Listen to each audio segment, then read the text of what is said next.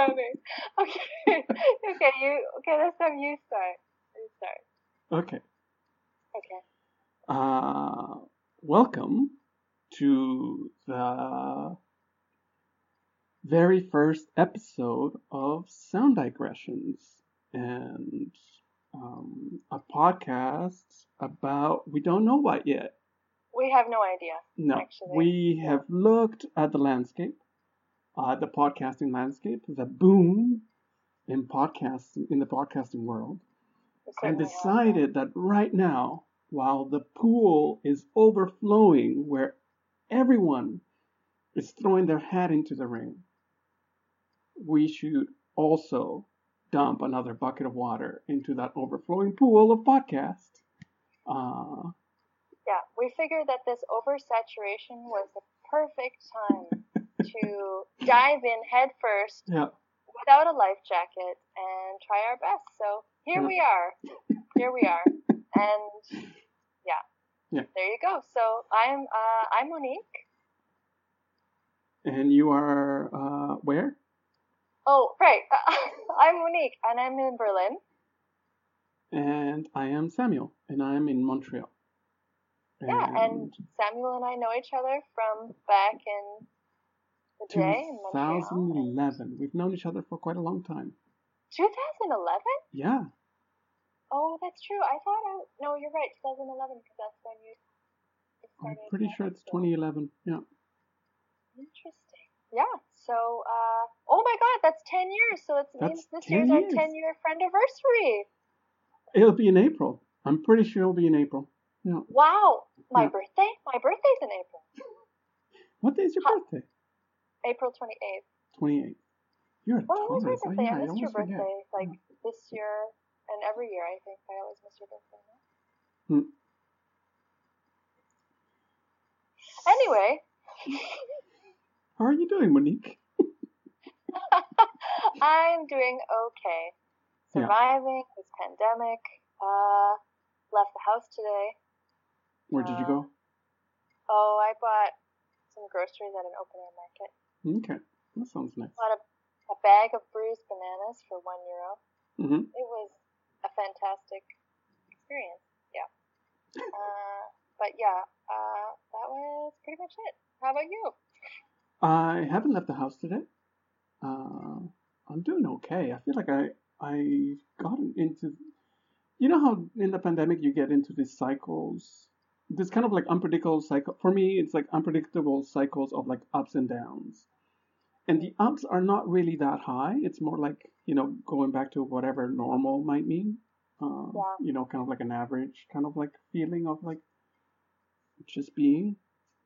And then, as the pandemic progresses, there's certain days where I just feel particularly low. I feel like I had one 2 days ago. I was just for no particular reason, nothing has particularly changed in my life situation, but without warning, it just comes and it's you ride a low wave for however long. A wave that kind of just slaps you in the face. Right. But then yesterday I helped a friend move. And, so that got me out of the house for more than half of the day. Lots of moving around, lifting stuff, running up and down stairs. So I feel like that had a positive effect on my mood. And then today I'm tired and I'm sore, but I'm feeling better. That's good. I mean, I think, isn't it also clinically proven that these sort of acts of generosity and kindness also help our mood when we feel like we're helping another being? Yeah. It doesn't have to be human, but that makes a difference, which actually is interesting segue. Speaking of beings, 1 second, I think maybe you need to put your microphone closer to your mouth. I feel like your volume's dropped a little bit. Oh, really? Okay, there you go. How's this? That's great. All right, cool. Thank you for telling me. You were saying? Yeah. I was going to segue into speaking about our topic for today. Great. Actually, yeah. Which very interesting topic, which Samuel suggested this week. which is the topic of Oumuamua. Oumuamua. Oumuamua, spelled O-U-M-U-A-M-U-A, pronounced O-Mua-Mua. Yes. Yeah. And fascinating. It's the first observed interstellar object to pass through our solar system. And it did so. It was first detected on like the 19th of October in 2017. Right. And it was observed just as it was like on its way out. So, or on its way away from the sun. So it passed like really close by to the sun and then accelerated out. And it was during this exit that they first observed it and like did calculations and noticed that it had been much closer before they saw it. Mm. They being people with telescopes and with like pretty high power telescopes. And then once it was detected, all sorts of telescopes were pointed at it. The Hubble, what's the other one that's out there in space? The Hubble's the old one. I can't remember the name. Oh, yeah? Doesn't it start with an S? The other one? I can't remember. Stats. It eludes me now. That word is just on the tip of my tongue. No, I have no idea. I think I saw it in an article. Spitzer. But there was also like this telescope in Chile that they also pointed towards it. I think it was it seems as though when the first telescope in Hawaii observed it, then it was like all hands on deck, like, holy shit, right. What have we got here? Yeah. And probably when I was reading about it, I had this image of like sort of some super influential scientist being on vacation with his family, whatever constellation that might be. And then the scientist getting this text message, this call, being like, dude, check your email, you know? And that scientist happens to be on vacation in Hawaii? I don't know. I don't know about Hawaii. And then runs over to the telescope? No, not that he runs over to the telescope. That he gets it, I will just use the pronoun of scientist, that the scientist then is alerted of the situation and is like, hey, dude, check this out. I know you're on vacation. Sorry. Too bad, so sad, but like we got a potential alien here. Right. Right? And the scientist leaves their kids at the camping site. Exactly. Leaves their kids at the camping site. The partner is like, what the fuck? We were on vacation. You work like 80 hours a week. What the fuck is your problem? Now you have to go and do finally a vacation. Yeah. Yeah. You know? Mm.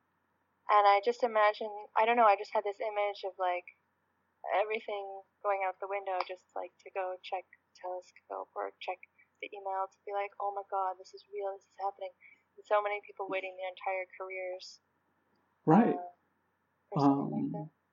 And looking at like the NASA webpage on Oumuamua, there was like wide speculation beforehand that an object like this would be found. And there's a certain kind of like randomness to the fact that it came into view, that it was actually detected.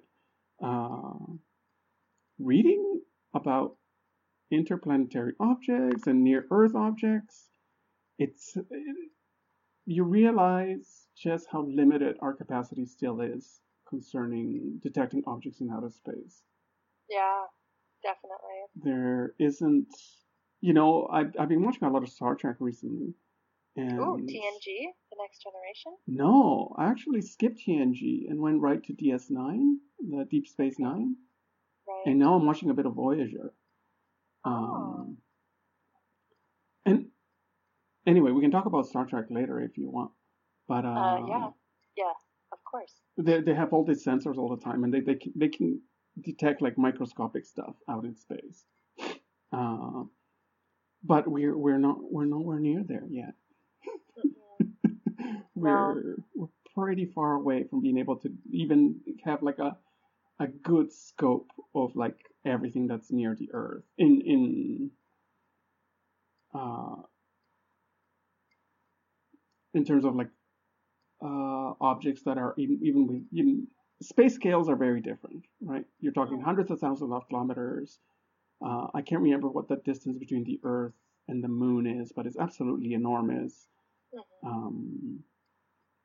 And then things are measured generally in like astronomical units, which is like distance between the Earth and the Sun. Light years, you mean? And then there's light years too, which is an even greater distance. The distance that the light travels during the span of a year in a vacuum, right? So, yeah, the fact that Oumuamua was detected was partly a surprise as well. You know, it wasn't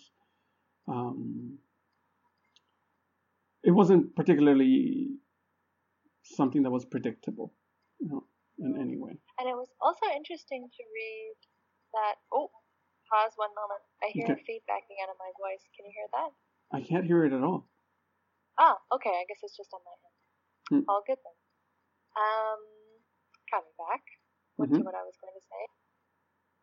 What was I going to say? Oh no, that was. I remember now. I remember.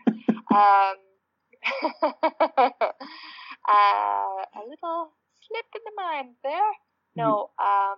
What I was going to say was, it was interesting to read that apparently so many interstellar objects pass by and whatever human beings are looking through telescopes and that they're often missed. That they don't. This is the first that they caught in a telescope. I mean, that they were able to see. That there is also the assumption that many have passed by and will pass by, and that we as a species potentially won't even catch them. Right, we won't even register the majority of them. Yeah. Exactly. Yeah, that's an interesting option. One of the indicators that they cite in all those websites, all the like the news and the NASA website, the indicators that it was an object from outer space is its shape.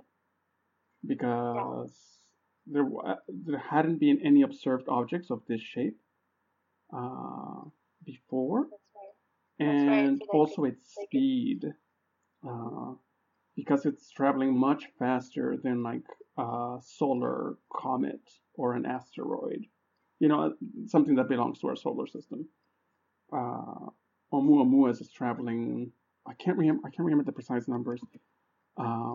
But it was significantly faster than. Was it not 39 kilometers per second or something like this? Right. I'm looking at the NASA website here, and it says it has it in miles.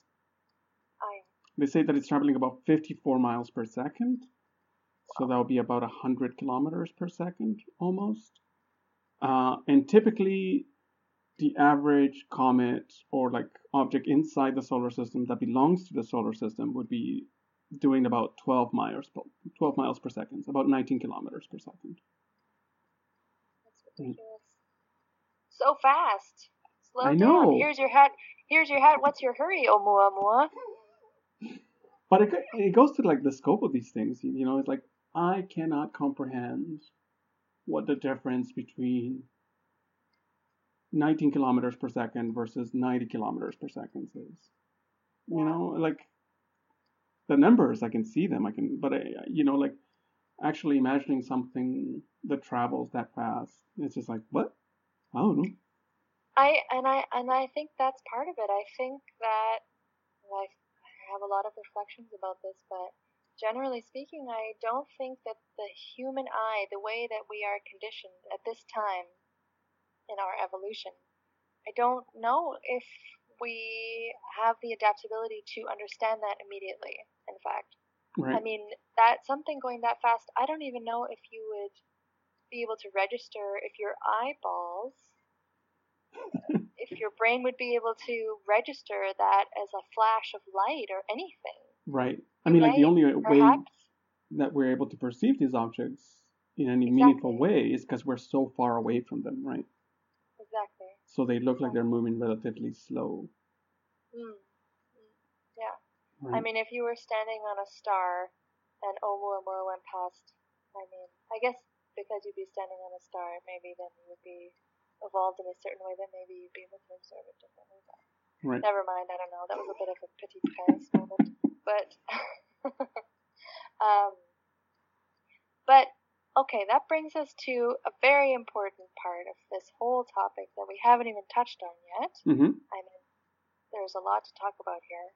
But the speculation by the one scientist who recently put out a book about Oumuamua, speculating that this is an alien life form, right, and that we should, in fact, assume that it is, to be able to prepare ourselves for the future. Right. Was the gist of it that I sort of gathered.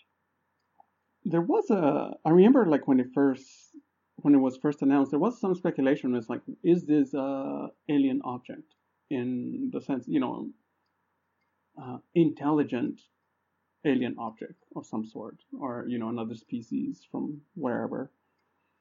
I don't know. I feel like we can't know. I know as much as anybody else, right?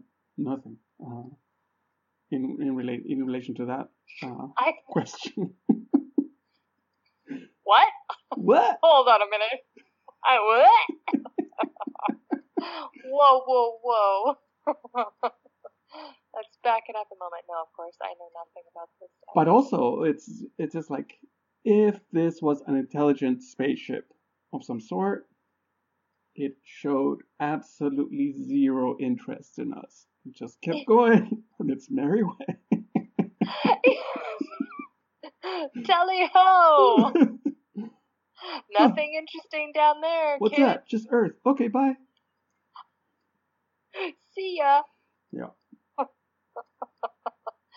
Well, I mean, this is all under the speculation and assumption that, okay, I don't necessarily think or not think that there are other life forms in other galaxies. I have no idea. In fact, I have given it a lot of thought because I think ever since I was a child, I've been very... as a child, I was definitely quite preoccupied with the idea of death. Mm-hmm. And I used to have a lot of dreams, which were not necessarily bad dreams or nightmares, but definitely I would wake up or be sort of in this half-wake sort of sleep state where I would feel myself in a galaxy, sort of this incredibly large galaxy, and it was literally a vacuum of dust, and I was just a speck of smaller than a speck of dust in this galaxy, totally overwhelmed. And it wasn't necessarily a feeling of being oppressed or sort of being fearful of that situation, but just knowing that my life is meaningless. No, not necessarily. Not necessarily that, more that... That was my whole childhood, yeah. And that was at the end, my childhood. And then I woke up, it was all a dream, literally. It was all a dream. But I don't know what I'm trying to say, ever. But in this circumstance, I suppose I had the sense of, it's not all about me. or that there was much more to our existence or something. I don't know what I'm waxing on about. It's probably just bullshit. But anyways, I used to have those dreams. Yeah.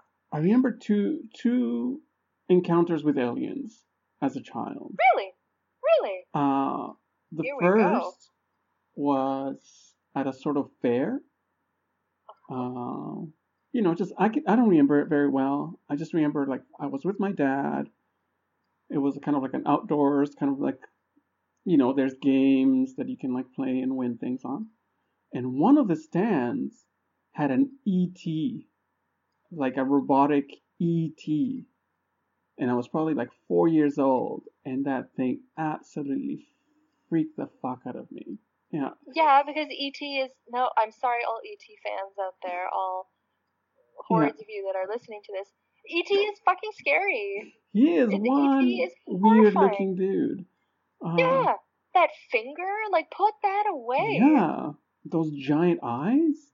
Oh. I mean, like, I feel like I wasn't old enough to recognize that those eyes were meant to look kind, and that's why he was giving like big, expressive eyes. But it just looked like a menacing figure to me. And, yes, like, I don't know. And I believe, you know, I wasn't really able to separate fact from fiction. Maybe I was older. Maybe I was like six. I feel like if I don't really remember much from when I was four, but from about six on, I do remember those things.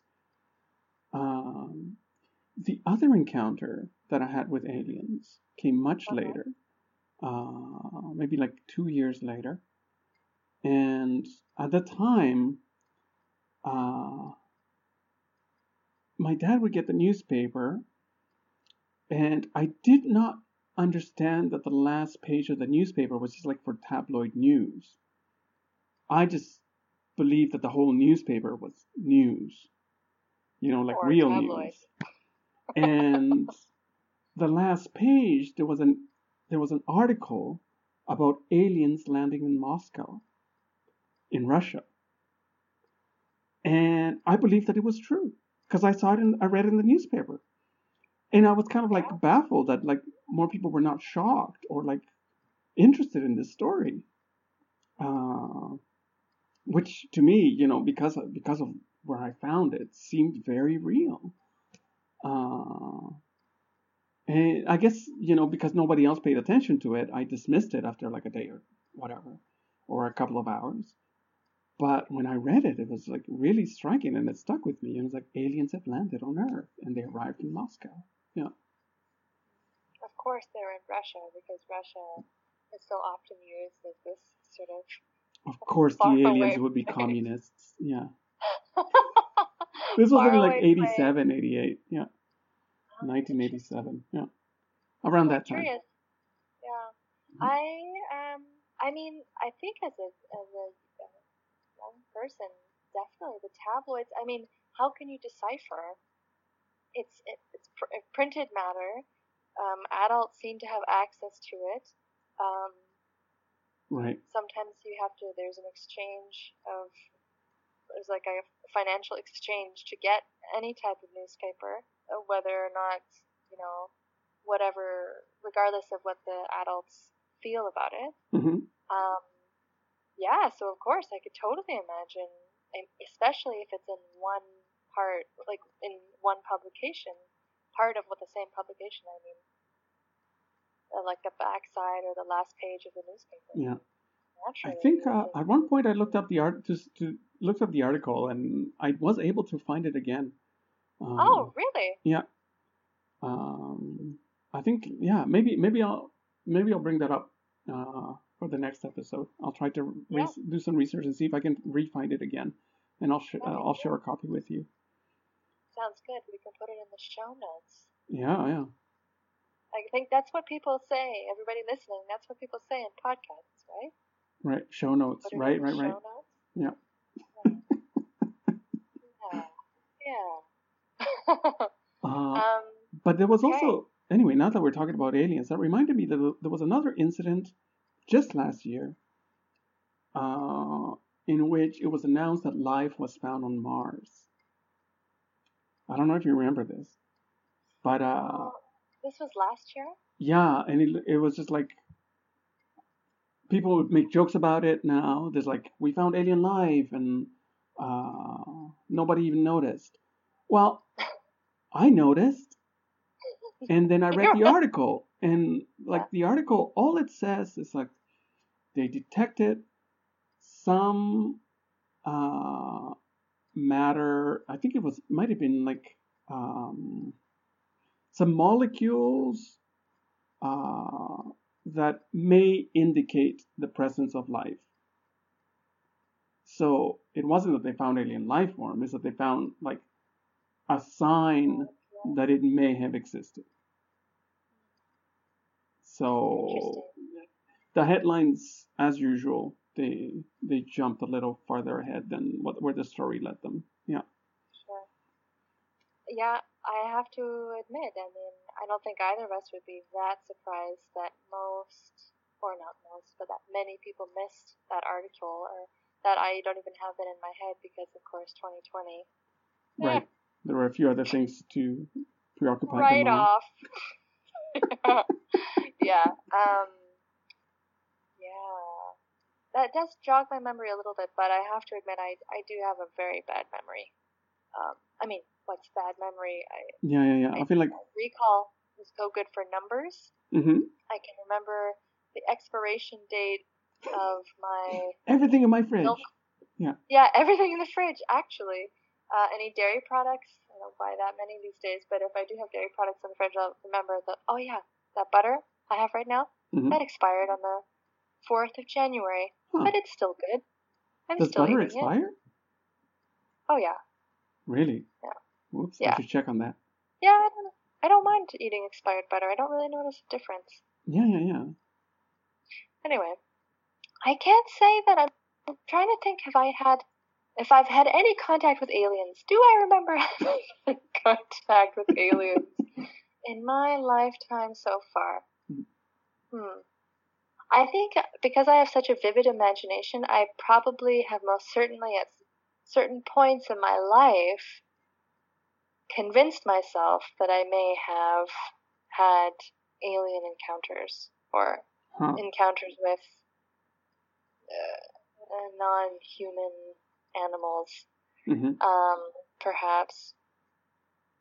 I don't know. Aliens? Maybe they're more like fairies or spirits. Right. I can't say. I have a very broad, how would I say that? A very broad gauge of what an alien would be. What I would potentially believe in that situation. I don't know. Because if someone said, oh yeah, this was an alien that you just saw, I wouldn't necessarily look at the person in disbelief. I would perhaps ask some follow-up questions. I mean, it depends who's saying that. I feel like if it was someone who I really don't trust, mm-hmm. then...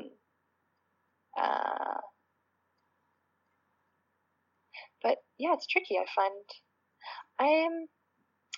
There was an incident in Montreal. Sorry, you were going to say? Pardon me? There was an incident in Montreal. I was doing research on alien encounters in Montreal. Oh yeah. And there was a pretty famous sighting in I think it was 1990 or 1991. And I'll send you the clip. I'll share the clip with you. There was almost a 10-minute segment on the CBC about it. Interesting. And it's kind of funny because they have one main thing where a whole bunch of people see something, but it's really cloudy and there's this very bright object hovering in the sky. Okay. And everybody at the top of a hotel sees it, but for some reason if the object was that bright and that visible, why didn't nobody outside of this hotel roof report it? Right? And good then point. They find somebody who believes they saw something that night too, but what he describes, it's totally different than what the people in the hotel roof saw. So what was his description? Well, what they saw was a stationary object, very bright lights, cloudy sky, hovering directly over the hotel. What he saw was an object that moved around quite a bit, and he saw it all the way from the Olympic Stadium. And he parked and looked back, and there was the object right there, moving around over downtown Montreal. Huh. There was one, I think a meteorologist who was interviewed as well, and he said it sounded very bright, a very particular incident of Northern Lights. which can be very bright and stationary. You know, not all northern lights are like this wavy green, purple lights that are mesmerizing, right? Some of them can be more stationary, more localized. So his description seems very plausible, but the bulk of the story runs with the idea that it's this enormous interstellar object hovering over downtown Montreal, and only people at this one particular hotel pool kind of saw it and reported it en masse. Yeah. Whoa. They were in a hotel pool? The rooftop pool. I don't believe them. There's photo evidence. Whoa. Like cops and reporters went up there, and they actually, the cops were intrigued enough that they asked the construction site next to because they were building like a skyscraper next to the hotel. And they asked them to turn off all the lights on the cranes, just to be sure that it wasn't like a reflection of those lights on the clouds and then back on the hotel. Ah, so some police officers. It's not just guests at the hotel that saw it. No. This lasted a few. The light was there for like 4 or 5 hours. Oh, fascinating. Yeah, lots of people got involved. The cops, the firefighters, journalists. Curious. Yeah. Hmm. That's so bizarre. I feel like the way the reporting was done, like, goes hand in hand with like most of alien encounter reporting, where they take one story and then in order to lend it credibility, they try to attach another very different story to it. So that's when you get the people who saw it from the hotel roof had a very different experience than the person who saw it over by the Olympic Stadium. But because it allegedly happened in the same night, the reporting tries to weave them both as though it's like one and the same thing, even though your witnesses are reporting very different things. No. Conspiracy theories, that's how they work. Oh, yeah. Yeah. Sadly. Yeah. Oh, that's very interesting. I think that I haven't read very many, how you say, reportage about... Oh, you still use your French. Yeah, great. About alien sightings. Uh-huh. But I did watch a lot of X-Files in the 90s. Was it the 90s or the late 80s? No, I was the 90s. Yeah. And some of those episodes scared the pants off of me. Yeah. Other episodes really got me questioning. Mm-hmm.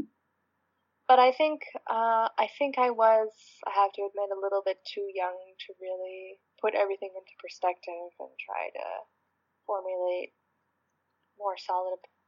Right.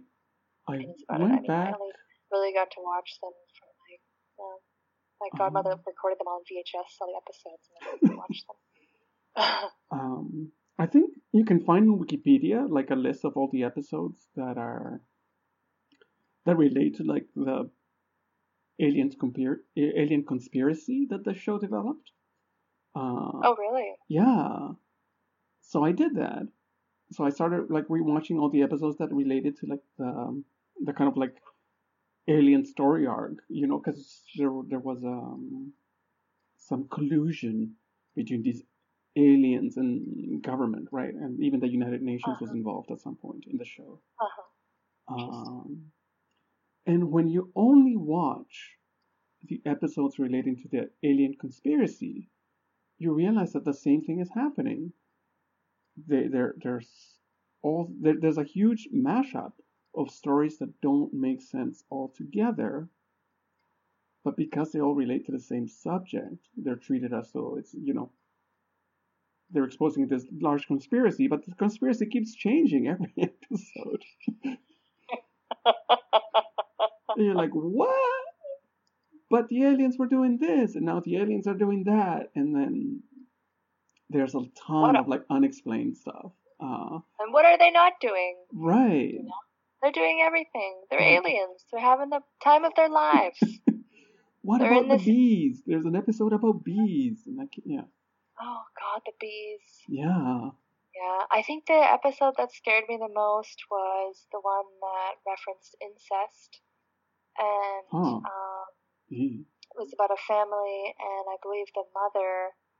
Oh, I didn't even want to describe it because my mind immediately goes to the visuals and I get a little bit... I definitely get shivers down my spine, but it turns out that there was a person who was female identifying, and she... I don't think she had any limbs, and she was sort of strapped to this skateboard-type object. Wow.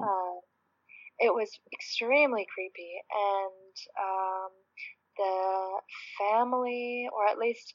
some of the individuals that lived in this house appeared as if they had some, what I think would be called birth defects. Mm-hmm. And I think one of the first scenes was they were burying a baby outside. I have a vague recollection of that, yeah. It was so scary. Huh. Oh, that episode in particular really freaked me out. Yeah. Wow. That was... not fun to see as a young adult or young person, rather. You must have been like, 12, 13 at the time? Yeah. So, I don't know if you knew this, perhaps you did, but the X-Files was mostly filmed in Vancouver or on the outskirts of Vancouver. Yeah. Right, where I grew up, in fact. Oh, really? Yeah. And Dave Duchovny, and I suppose Gillian Anderson then were apparently, then in Vancouver often at that time or in the vicinity. And there were a few summers as a kid where we would do swimming lessons at this swimming pool in the middle of the city called Kitsilano Pool. Everybody calls it Kids Pool. It's an amazing swimming pool. It's outdoor. It's right on the ocean. You're basically separated from the ocean by a footpath. So you're in the pool looking out over the mountains and the ocean. It's quite striking. And the pool is quite long. It's known for it's like long length. How do you say that? You can do laps there. So it's very good for lap swimming, and people in the summertime often, under normal circumstances when it's open. In the summertime, many professional swimmers or people who are professionally training or what have you, they go there and they swim laps. And anyhow, as kids, we would do swimming lessons there. It didn't feel like it was ever heated. There were rumors that there was seawater in the pool water. It was so cold. We'd have to be there at like 7:00 in the morning, 5 days a week. Wow. For a couple of weeks. I don't know. I guess my parents couldn't swim. They never learned to swim. So I think for them it was quite important that we were able to keep our heads above water. But so anyhow, you learned to swim and survive hypothermia at the same time. Yeah. Pretty much. Yes. So the point I'm trying to make is that one time we were in our swimming lesson, and one of the kids said, "Hey, I think I saw David Duchovny pass me in the water here." Yeah. Did they say Mulder? Pardon me? Did they say Mulder? I mean, if it was a kid, you would know them by their character names more than their real names. Probably it was like, "Oh my God, Mulder's in the pool." It's Fox Mulder. I saw Mulder. So, apparently, what had happened is like this child was swimming in my swimming class, and he bumped into him in the lane, and he hit him by accident, and Mulder was like, "Whoa," kind of like, "What the fuck, kid?" I don't think he probably said anything, but the kid was like, "Oh," noticed who it was, and sort of realized it. "Oh my God, that's David Duchovny in a swim cap and goggles in a Speedo." And so my mother caught wind, because I guess we must have gotten on the phone and be like, oh my God, Mom, Mulder is here. And she must have been like, what? And so she went and grabbed one of the, you know, they have those little paper timetables for many community centers and things. Mm-hmm. Well, since this is a public pool, they had some sort of little flyer next to the front desk. Mm-hmm. And she grabbed one and ran over to the boys in my swimming class and said, go follow Mulder in there. Go follow him and get his signature, get his autograph for me.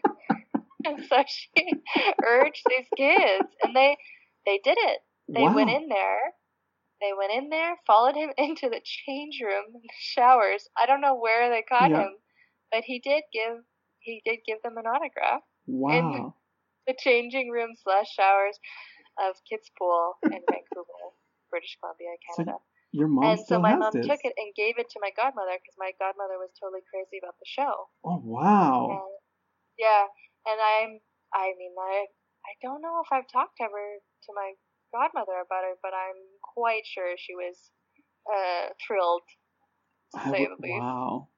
Yeah. Yeah. Yeah. That's a good story. Oh my God. Yeah. Poor David Duchovny. I mean, could you imagine? Kids, I'm sure it happened to him all the time. Yeah, maybe. Yeah, true. I can only assume. Yeah. Have you ever met anyone, like any celebrities in person? No, not really. Yeah. I mean, like, I've met, like, some musicians. That's about it. But. Oh, yeah? Which ones? Just at their shows, really. Oh, yeah. Yeah. I was a big fan of Wilco when I was, like, in my early 20s. And I went to a show, and the whole band was, like, playing frisbee outside the university campus in Calgary.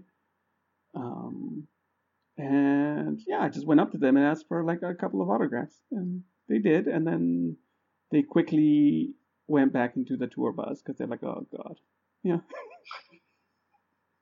people are asking for our autographs. Let's hide. Yeah. Gee man, we're just trying to play this relaxed game. You just ruined our fucking game of frisbee. Thanks a lot. Yeah.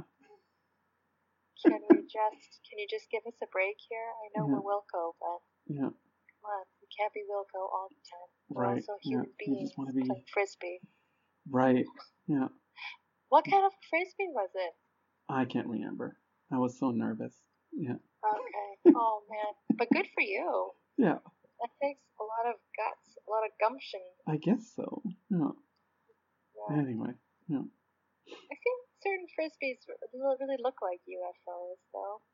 They sort of, I mean, certain frisbees, you know, I feel like when I was younger, there was only one kind of frisbee. You can only find the plastic. The hard plastic heavy ones, right? Exactly. They were just one piece, solid. Right. With the rim, that was it. And then I got a little bit older and I noticed some of the kids at the park, or then like, maybe teenagers at that time, they had those round ones with the hole in the middle. Right. It's a ring. And I feel like, yeah, they were often hot pink for some reason. Right. Like a little. Yeah. Nearby where I grew up, in fact, there's a big park called Elizabeth Park in Vancouver, and there was a frisbee golf area. So I don't exactly know how it worked. I don't know if I ever saw anybody playing frisbee golf. I've played a couple of times. You've played? Yeah. Okay, so how does it work?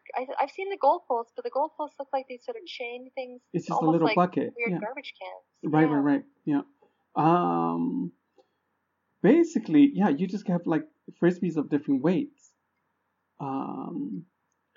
And slightly different shapes too, so that you can throw them, you know, it's like golf clubs, you know. Your golf swing generally will be about the same. It's just like the weight of your club and the shape of it will be different. And that way you'll hit farther if you're using a different club than another one. So it's the same with frisbees. Different weight and different shape will travel farther. But you kind of do the basic same throw every time. But some of them are like quite heavy, so that you can like smash through like branches and stuff. Smash! Yeah. Did you see how I smashed through those branches, bro? I touched the bucket. Yeah, I almost landed in the bucket. Yeah. Is this the terminology? Like you? I have no idea. Smash branches. I have no idea. I have no idea. I mean, like I said, I played like twice, maybe like 15 years ago. This is fascinating to me because I grew up next to this area, mm-hmm. and always it was totally opaque to me. I never had any idea in mind of what that could entail, what that could look like. And I think until you just now saying this to me, now I have an idea, and I think, oh, okay, that's definitely plausible. Like I could understand that, but when you just see these little goalposts set up, and it just says some sign somewhere sort of says frisbee golf, and there's some like graffiti over top of it, or someone scratched it out to make it look like something obscene. I feel like it must have been something that was popular at some point, and then like quickly went out of style. But city decided when it was popular to build like a few frisbee golf courses, and by the time they were set up, the fad was already past. And then, 15 years later, a friend of mine noticed that they were there, and then we decided to play. But, like, it's the sort of thing that probably, I don't know, maybe a couple of hundred of people in the city would know about and play. And that's about it. In Calgary, or in Montreal? In Calgary. This was in Calgary. Yeah. Curious. Yeah. One thing that we touched upon at the beginning, in pre-recording, but haven't touched on yet, going back to like Oumuamua. Yes. You mentioned the shape.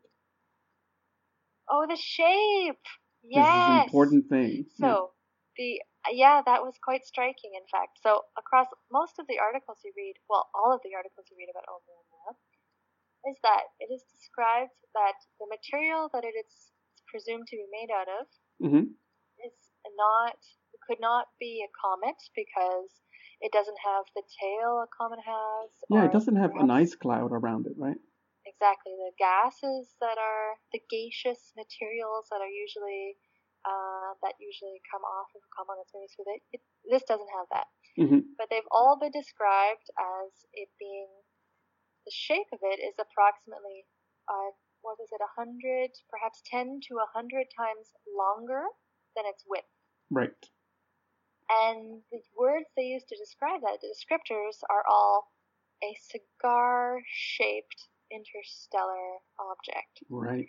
And that's what I was saying to you exactly before we started recording. And you get in all the articles, you get this kind of like artist rendition of like the interstellar object. Yeah. Yeah. And it just looks like this giant turd. Right? It does. Talk about vowel movements, am I right? Bringing it back to vowel movements. We have to have a conversation about that later. But yeah, exactly. It looks like a flying turd, floating turd, just hurtling itself through galaxies, through space. Yeah. And my question is, why did they say cigar-like object? I mean, okay, think of a cigar. It's reddish brown. Which makes sense because they're saying that Oumuamua definitely has a sort of reddish hue from radiation. Right. But I mean, that to me just says hot dog. Right. Why not just say wobbling hot dog or warbling? They could use other adjectives. Tumbling. The word they use is tumbling. Because it's not tumbling. It's not because it's spinning. Yes. Really fast. Actually. Very fast. I'm trying to remember the rate of like rotation that it had. I think it was like maybe like let me see if I can find it. Anyway, it's spinning relatively fast. And it's tumbling, and like from what I've read, what that means is that it's not rotating on one particular axis all the time. So it's this like spinning hot dog, but it's not spinning in like the exact same direction all the time. It's actually like the spin is changing constantly because the axis is not permanent. It's not like it's not like directly. How would I put this? It's not like a symmetrical axis, for example. Yeah. So. Yeah, because it's a poop. It's an interstellar poop. You know, it's right. It's a little turd-shaped, long turd. Mm-hmm. You know, turds aren't necessarily always uniform. You know right. That. And its shape, like yeah, it's amazing how again, you know, going to like the limits of like what humans can observe so far. The fact that they say it's anywhere from 100 to 1,000 meters in length. Yes. You know, that's a significant range in that's terms of like range. Objects that I can hold in my hands. Maybe in astronomical terms, it's like it's not that huge a range, but like on human scale, it is. It could either sort of part of it could fit in your apartment, or part of it might not fit in your apartment. Yeah. Might take the whole block. Yeah. Yeah, whole block or, you know, the neighborhood. And the only way that they can tell that it, you know, the way that they can tell the size is because it's, because of the way it reflects light, you know, so there's a certain cycle that it goes through as it's tumbling. So it's kind of like blinking, you know, like a telescope would see like a blinking object. Yeah. Because the light is not constant. If you're looking at like a spherical object like Earth, the light it's reflecting is fairly constant because the object has a uniform shape relatively, so it's reflecting back the same light all the time. But Oumuamua, because of its shape, because of its motion, it's like this blinking object. Yeah. Sure is. And the rate of blinking, I guess, is changing a little bit all the time too. Interesting. Yeah. So, but this brings me to another thought, Samuel. Yes. My dear friend. Do you something about? Okay, I totally understand the human curiosity of an interstellar object for like coming close-ish to our earthly mm-hmm. atmosphere, so that we could see a shadow of it. In a telescope. Mm-hmm. But there's what gets me is a certain air of arrogance, human arrogance to, oh, maybe arrogance is perhaps not the right word, but to need to know what it is. And I think that part of my curiosity about it is not necessarily just about the interstellar object itself, about Oumuamua, but more as a sort of social experiment or to observe the humans who are so fascinated with it and have this need to know attitude about Oumuamua. I think that I don't think I can necessarily relate to the need to know. Of course, I think if I were a scientist, mm-hmm. Definitely you'd want to research this and understand because, of course, it will it's deeply affecting research to come in the future. Of course, you know, one thing leads to another. It's a domino effect. Mm-hmm. But sometimes I find, for me, somehow, yeah, I don't know. It just feels a little bit arrogant that human beings sometimes need to figure these things out. Does that make any sense to you, or am I totally... I feel like I can see it more in terms of, like, looking at, like, other life on Earth. Yes. And, like, the way that science used to be conducted in terms of... Or, like, it's conducted still in animals, I guess, where, you know, when you discover a new species, you want to dissect the new sample. Or you want to collect a specimen, right, and, like, be able to study it closely. And I feel like that feels kind of like more like invasive, that more kind of like this human impulse to understand and dominate the environment. Yes, exactly. Whereas I feel like astronomical observation doesn't carry the same sort of kind of arrogance, perhaps. Mm-hmm. Yeah, the same. For the simple fact that that there is a huge human limitation. I mean, like I mentioned a couple of times my inability to fully comprehend distances at that scale or sizes at that scale, and I feel like there is a certain sense in which understanding the universe and having this kind of theory of how matter and physics work does present a certain kind of arrogance, but the arrogance is more in understanding, not in the same way that it happens on a more human scale, where it's it's an arrogance of having power over. Exactly, sort of lording over something because I know exactly how this works and therefore I can right. Have power over it. Exactly what you said. Yeah, you're not. Yeah, it's a weird, and I don't claim to know where one thing starts and another ends. In terms of this kind of a range of arrogances that may happen. It's you can kill an animal and examine it, but something like Oumuamua, you are asking more questions than you'll ever be able to answer. Part of discovering interstellar objects is smashing your head against the limits of your observational powers. Exactly. Instantly. You are a mere speck of dust in the universe. Right. Just like the dream. Perhaps was a prophecy. Not going to get into it. Don't actually think that, but yeah. Mm-hmm. How are you? Mm-hmm.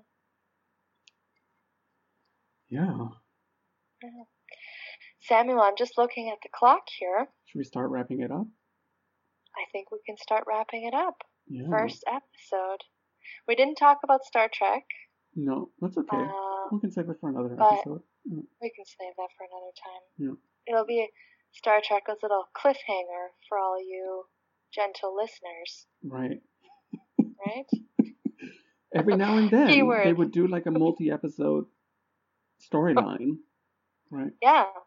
About Star Trek. Yeah, and then everyone you'll be so excited, gentle listener, that you'll definitely want to tune in to episode 2 whenever that'll happen. Yeah. Which I think will not happen that long from now. I don't think so. Well, yeah. Later. Yeah. But wrapping it up. Yeah. I think that went okay. Yeah. Yeah, I like the many directions this led us to. Yeah, I felt pretty good about that. Yeah. And yeah. Anyway, I guess we'll have we'll take some time to see where the next podcast leads. I guess we will. I'm really looking forward to it. Yeah, me too. If anyone's listening out there, as I scream into the void, thanks for joining us. Yeah. That was a real pleasure. I feel immense privilege that you've spent this time listening to us ramble on. We even got vowel movements in there, which I was really pleased about. Looking forward to. So, yeah. Thank you. Yeah. So I don't know what else to say other than thanks for listening. And we'll catch you next time. I thought we'd add this little segment at the end just to try it out, but a little thank you segment, not just to you. Right. I almost forgot.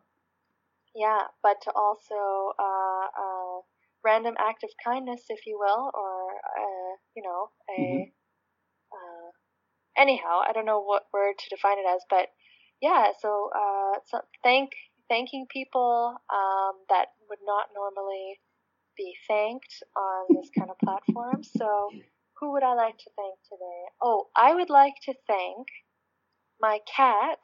Well, not my cat, but my partner's cat, my step cat, Peter, for hanging in there, you know, for having an okay week.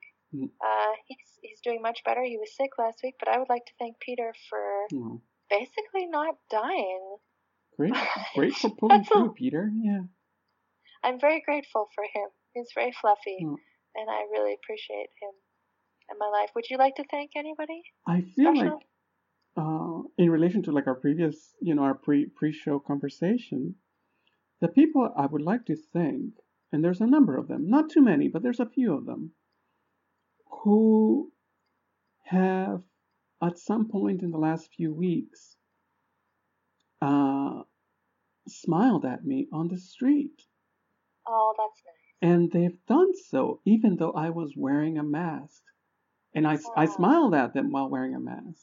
And they smiled back. That's really nice. And I'm like, wow, I can smize, you know? Smized. Thank you for like recognizing my smizing. Yeah. Oh, that's really nice. Yeah. That's great. Very cool. Okay. Right. I guess we'll see you on the other side. We'll see you next time. Hear you on the other side, or you'll hear us.